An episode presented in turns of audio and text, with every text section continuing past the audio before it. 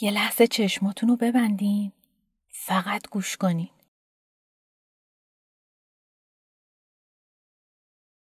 چی شنیدین؟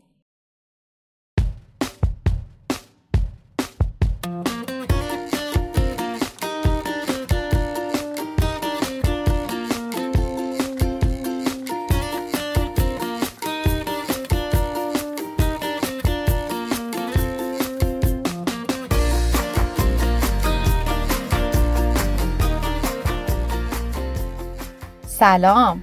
من سلیل حسینی هستم و این پادکست به من بگو چراست. پادکستی که در هر قسمت سعی می‌کنیم با همدیگه ته و توی یکی از سوالات شگفتانگیز شما رو در بیاریم. برای این کار علاوه بر اطلاعاتی که خودمون جمع آوری می‌کنیم و در اختیار شما قرار میدیم در هر قسمت با یه نفر که چیزای جالبی در مورد سوال ما می‌دونه هم صحبت می‌کنیم.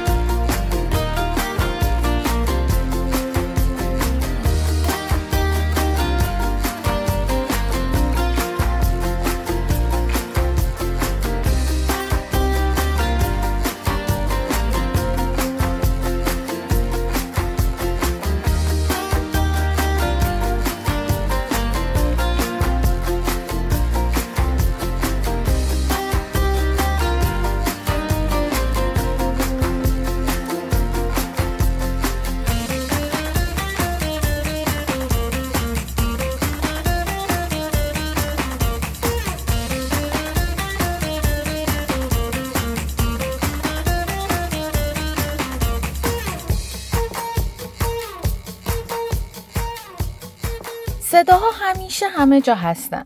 صداها خیلی زیاد و متنوع. بعضی صداها دلنشینن. مثل صدای موسیقی،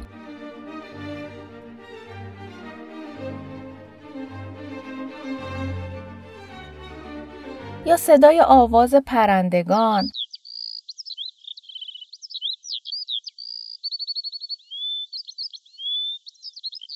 یا صدای جریان آب رودخانه بعضی صداها ناخوشایندن مثل صدای دریل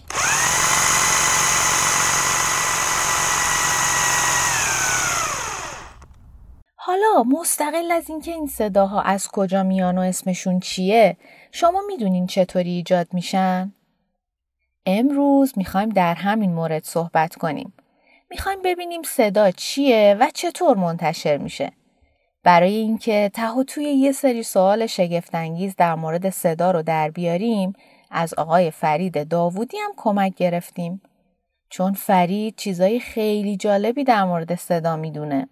سلام من فرید داوودی هستم طراح و سازنده سیستم های صوتی خیلی متشکرم که من رو به پادکست به من بگو چرا دعوت کردید سیستم های صوتی دستگاه هایی هستند که فرایند خاصی رو روی صدا انجام میدن این دستگاه ها می‌تونن صدا رو برای ما ضبط کنن می‌تونن صدا رو با جزئیات بیشتر با کیفیت بهتر و بلندتر به گوش ما برسونن.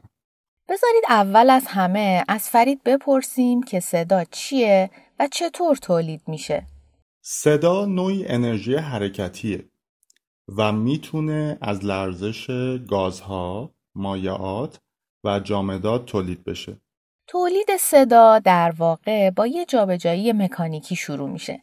مثل وقتی دستاتون رو به هم می‌زنید یا توی لیوان آب میریزید یا در رو محکم به هم می‌زنید این حرکت مکانیکی باعث لرزش مولکول ها میشه و صدا ایجاد میشه.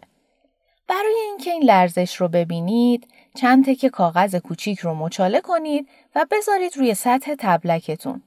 حالا به سطح تبلک ضربه بزنید تا صدا تولید کنه. همزمان به کاغذ ها هم نگاه کنید.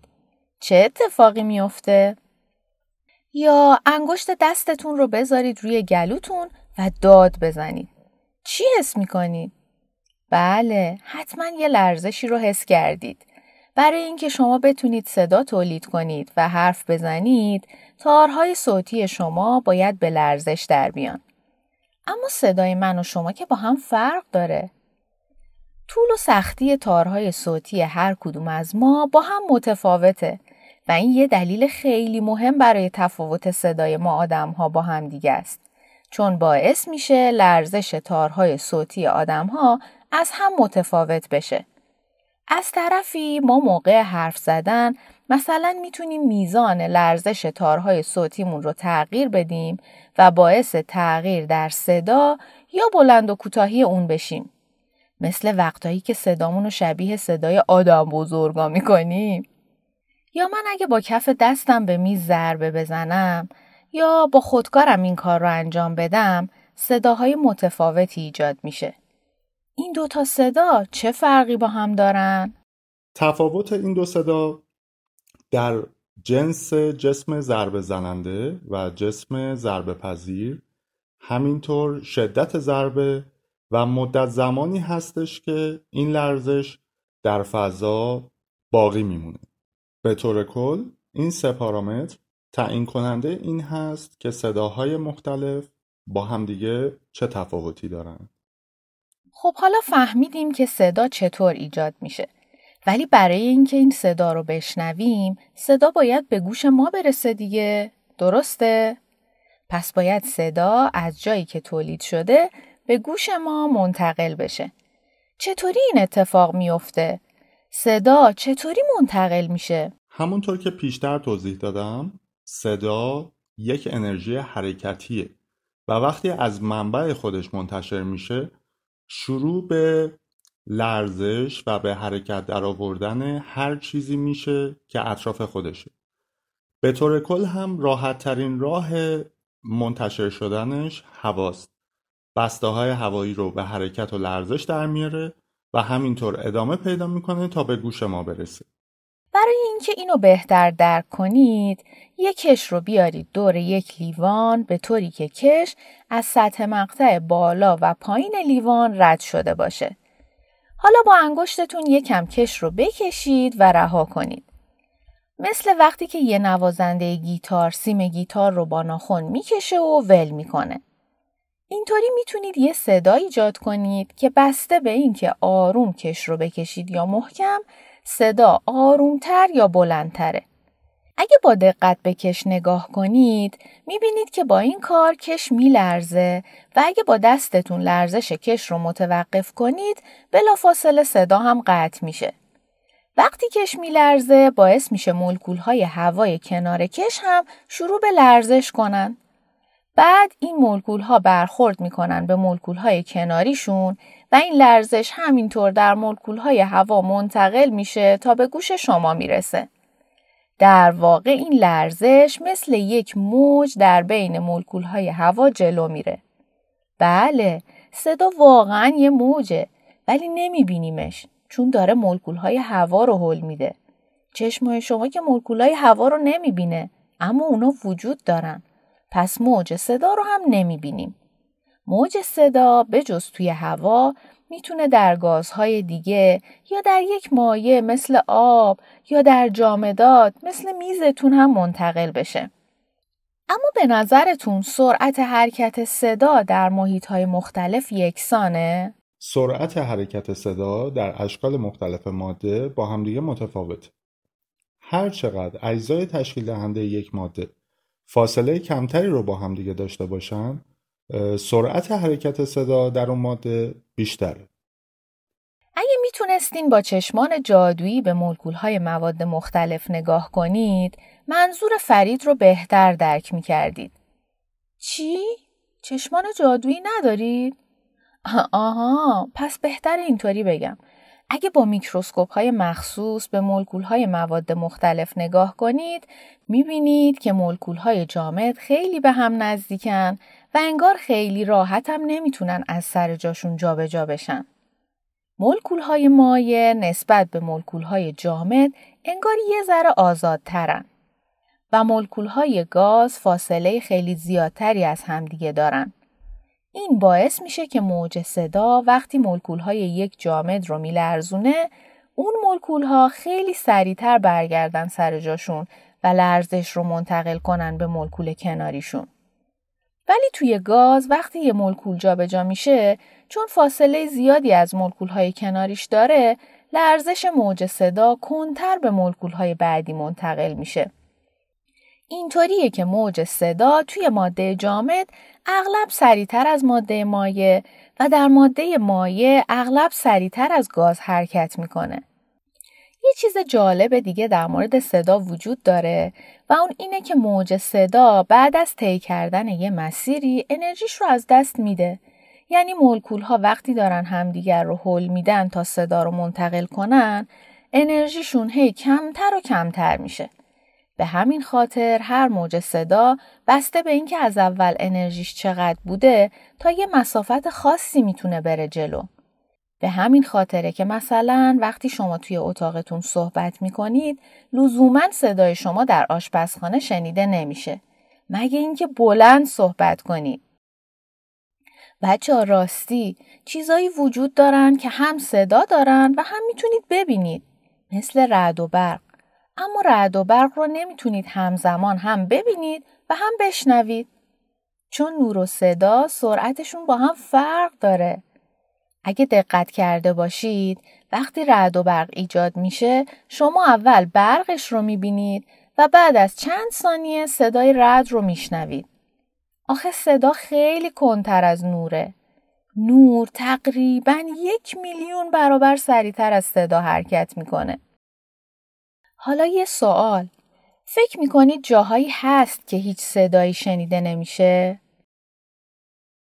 بله، اگه جایی باشه که هیچ ماده‌ای وجود نداشته باشه، صدایی هم شنیده نمیشه. چرا؟ چون برای اینکه صدا انتقال پیدا کنه نیاز به یه محیطی داره که توش ماده باشه، های ماده بلرزن و لرزششون رو به های بغلی منتقل کنن و اینطوری صدا منتقل بشه. به جایی که هیچ ماده‌ای وجود نداشته باشه میگیم خلا. توی خلا هیچ صدایی منتقل نمیشه. مثل فضای خارج از جو زمین. اونجا هیچ ماده ای نیست. پس هیچ مولکولی وجود نداره که بلرزه و بنابراین هیچ صدایی منتقل و شنیده نمیشه. خب ما گفتیم که موج صدا با یه لرزش ایجاد میشه و مثلا در هوا منتقل میشه و به گوش ما می‌رسه. اما گوش ما چطوری صدا رو میشنوه؟ گوش انسان عضویه که برای شنیدن صدا طراحی شده. در گوش انسان قسمتی وجود داره به نام پرده گوش که وقتی صدا بهش می‌رسه شروع به لرزش می‌کنه. این لرزش رو منتقلش می‌کنه به مغز ما و مغز ما اون لرزش رو به صدا ترجمه می‌کنه. اینطوری هست که ما احساس می‌کنیم صدا رو داریم میشنویمش. پس وقتی پرده گوش لرزش موج صدا رو حس کرد یه پیام به مغزمون فرستاده میشه و مغز اون پیام رو تفسیر می‌کنه و صدا رو تشخیص میده. اما گوشای ما در شنیدن محدودیت دارن. کوتاهترین صدایی که می‌تونیم بشنویم صدایی هست که از لرزش چیزی تولید شده که در هر ثانیه 20 بار لرزیده. تا 20 هزار لرزش در ثانیه رو هم می‌تونیم بشنویم. مثلا فیلا صداهای کوتاهی رو میشنون که ما نمیشنویم. یا سگها صداهای خیلی بلندتری نسبت به ما می‌تونن بشنون. راستی تا به حال شده برید کوه نوردی و بین کوه داد بزنید و بعد از چند ثانیه دوباره صدای خودتون رو بشنوید به این حالت میگن اکو یا پژواک بذارید از فرید بپرسیم اکو چطوری ایجاد میشه تصور کنید توپی دستتونه و اون رو به سمت دیواری پرتابش می‌کنید. بسته به اینکه فاصلتون تا اون دیوار چقدر باشه و با چه قدرتی توپ رو به سمت دیوار پرتاب کنید مدت زمانی طول می‌کشه تا توپ به دیوار برخورد کنه و به سمت شما برگرده.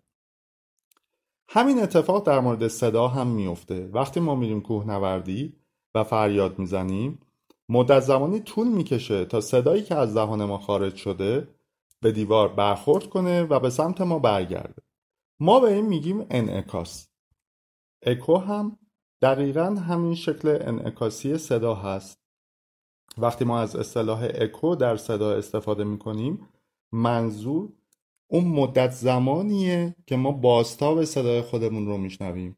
هر چقدر این مدت زمان بیشتر باشه ما اکو رو با شدت کمتری میشنویم.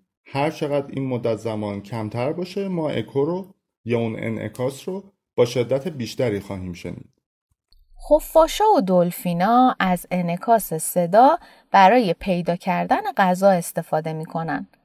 اونا یه صدایی به سمت یک جسم میفرستن و از روی زمان انعکاس صدایی که فرستادن می‌فهمن که اون جسم یا طعمه چقدر باهاشون فاصله داره. خیلی جالبه نه؟ تازه جالبتر می‌شد اگه ما آدما هم می‌تونستیم جای اجسام رو به همین روش پیدا کنیم. اون وقت وقتی اسباب بازیتون گم می‌شد حتما خیلی سریعتر پیداش می‌کردین.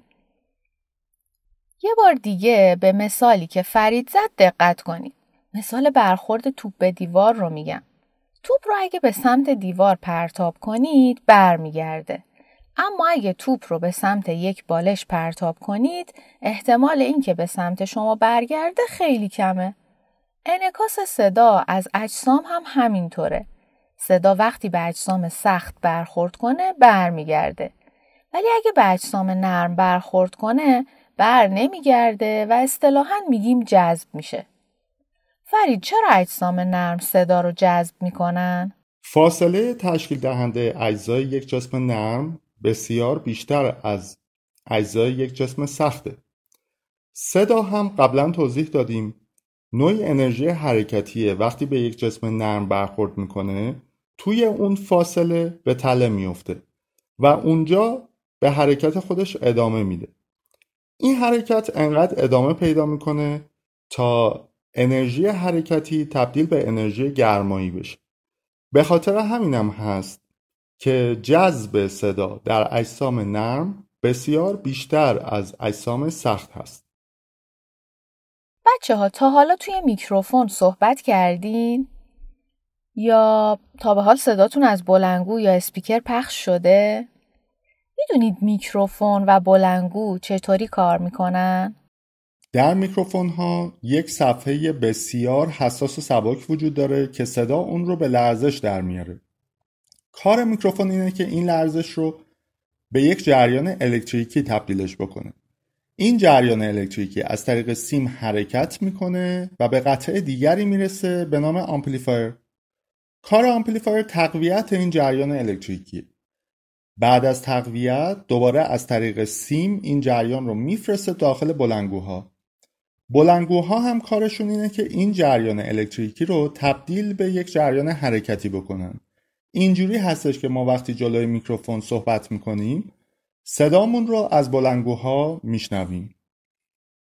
فرید جان چه شغل مستقیما با صدا ارتباط دارن؟ امروز در دنیا مشاغل خیلی زیادی وجود داره که کارشون مستقیما با صدا در ارتباطه. من چند تاشون رو نام می‌برم. خواننده ها، نوازنده ها، مهندسین صدا، طراحان و تولید کنندگان سیستم های صوتی مثل بلنگوها، آمپلیفایرها، میکروفونها، هدفونها، تولید کنندگان سازها و کسانی که در استودیو کار صدا برداری کار ادیت و ویرایش صدا را انجام میدن. اگر کودکی بخواد در آینده یکی از این شغل ها رو داشته باشه بهتر از الان چه مهارت هایی رو در خودش تقویت کنه؟ به نظرم اگر کسی در آینده بخواد هر کدوم از این مشاغل رو انتخاب کنه چند تا کار خوب هست که امروز می‌تونه انجام بده اولین و مهمترینش گوش کردن با دقت به صداهای مختلفه اگر در طول روز موسیقی گوش میدیم، پادکست گوش می‌کنیم، رادیو گوش میدیم، فیلم می‌بینیم، تلویزیون نگاه می‌کنیم یه مقداری فکر کنیم تصور کنیم که این صداها چطور تولید شدن؟ چطور ضبط شدن؟ اجزای تشکیل دهندهشون چیه؟ و چطور می‌تونن بهتر بشن؟ دومین کار خوبی که می‌تونیم انجام بدیم اینه که در مورد مبحث صدا در بستر اینترنت جستجو کنیم. امروز با یک جستجوی ساده مطالب بسیار ارزشمند و به روزی رو می‌تونیم رو اینترنت پیدا کنیم. که بسیاری از همین سوالهایی که واسه ما ایجاد میشه رو پاسخ بده. کار سومی که می‌تونیم انجام بدیم این هستش که مهارت نوازندگی یا خوانندگی رو کسب کنیم.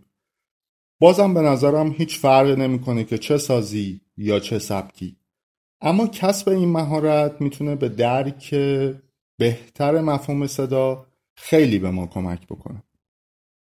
کاری که ما انجام میدیم یعنی ساخت پادکست هم یک کار مرتبط با صداست. حالا که توی این اپیزود درباره صدا صحبت کردیم می‌خوایم یکم هم درباره پادکست صحبت کنیم و به شما بگیم چطوری به من بگو چرا رو می‌سازیم. آخه از وقتی به من بگو چرا منتشر شده بچه های زیادی این سال رو از ما پرسیدن که شما چطوری این پادکست رو می‌سازید. می‌خوایم به شما بگیم مرحله به مرحله چه کار می‌کنیم تا وقتی که یک اپیزود به طور کامل برای شنیدن شما آماده میشه. برای ساخت یک اپیزود به من بگو چرا ما اول به موضوع اپیزود فکر می‌کنیم. سوالهایی که از بچه ها شنیدیم رو بررسی می‌کنیم و یکی رو انتخاب می‌کنیم. بعد باید جستجو کنیم و یه آدمی که چیزای جالبی درباره اون موضوع می‌دونه رو پیدا کنیم. همزمان با این کار خودمون هم جستجو در مورد اون موضوع رو شروع می‌کنیم. توی اینترنت سرچ می‌کنیم، کتاب می‌خونیم، با هم گفتگو می‌کنیم، گاهی وقتا هم به چیزایی که از قبل یاد گرفتیم و در ذهنمون داریم رجوع می‌کنیم. بعد به این فکر می‌کنیم که دونستن کدوم مطالب بیشتر به بچه ها کمک می‌کنه جواب سوالشون رو درک کنن و کدوم مطالب براشون جالب تره. پس یه سری سوال طرح می‌کنیم و از مهمانمون می‌پرسیم. منم مطالب جالبی که جمع آوری کردم و می‌خوام شما بدونید رو میگم. من و مهمانمون وقتی صحبت می‌کنیم صدامون رو ضبط می‌کنیم. بعد من فایل های ضبط شده رو برای همکارم محمد میفرستم.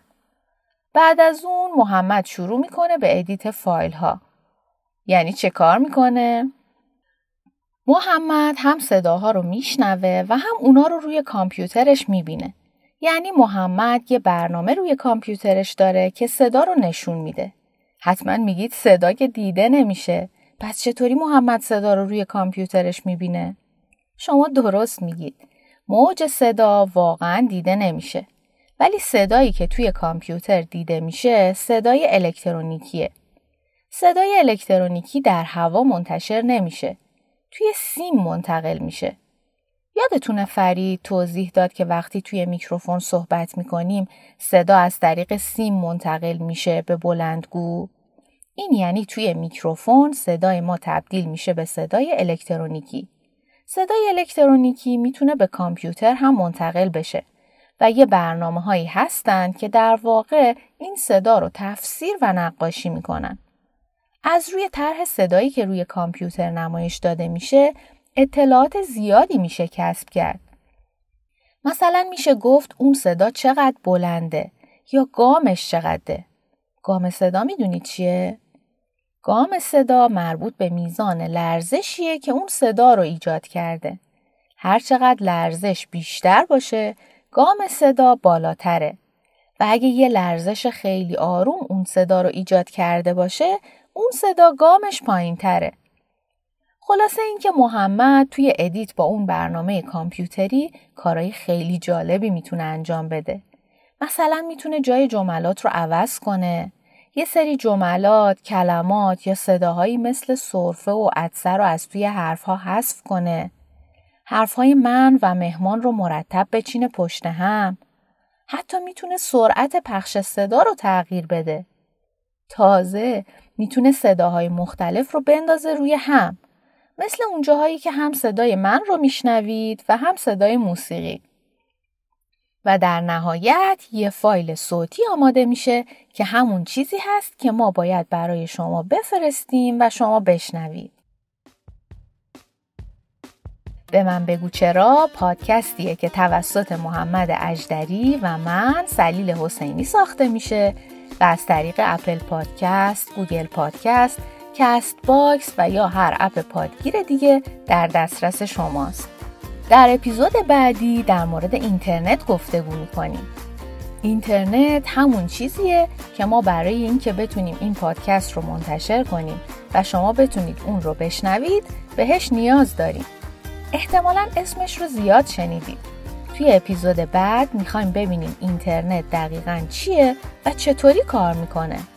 چه وقتایی کاری انجام دادید که به اینترنت مربوط بوده؟ تا انتشار اپیزود بعدی به این فکر کنید. دو هفته دیگه ما میایم و توی سوالات شگفتانگیز شما رو درباره اینترنت در میاریم. تا دو هفته دیگه و انتشار یک اپیزود جدید کنجکاوی یادتون نره.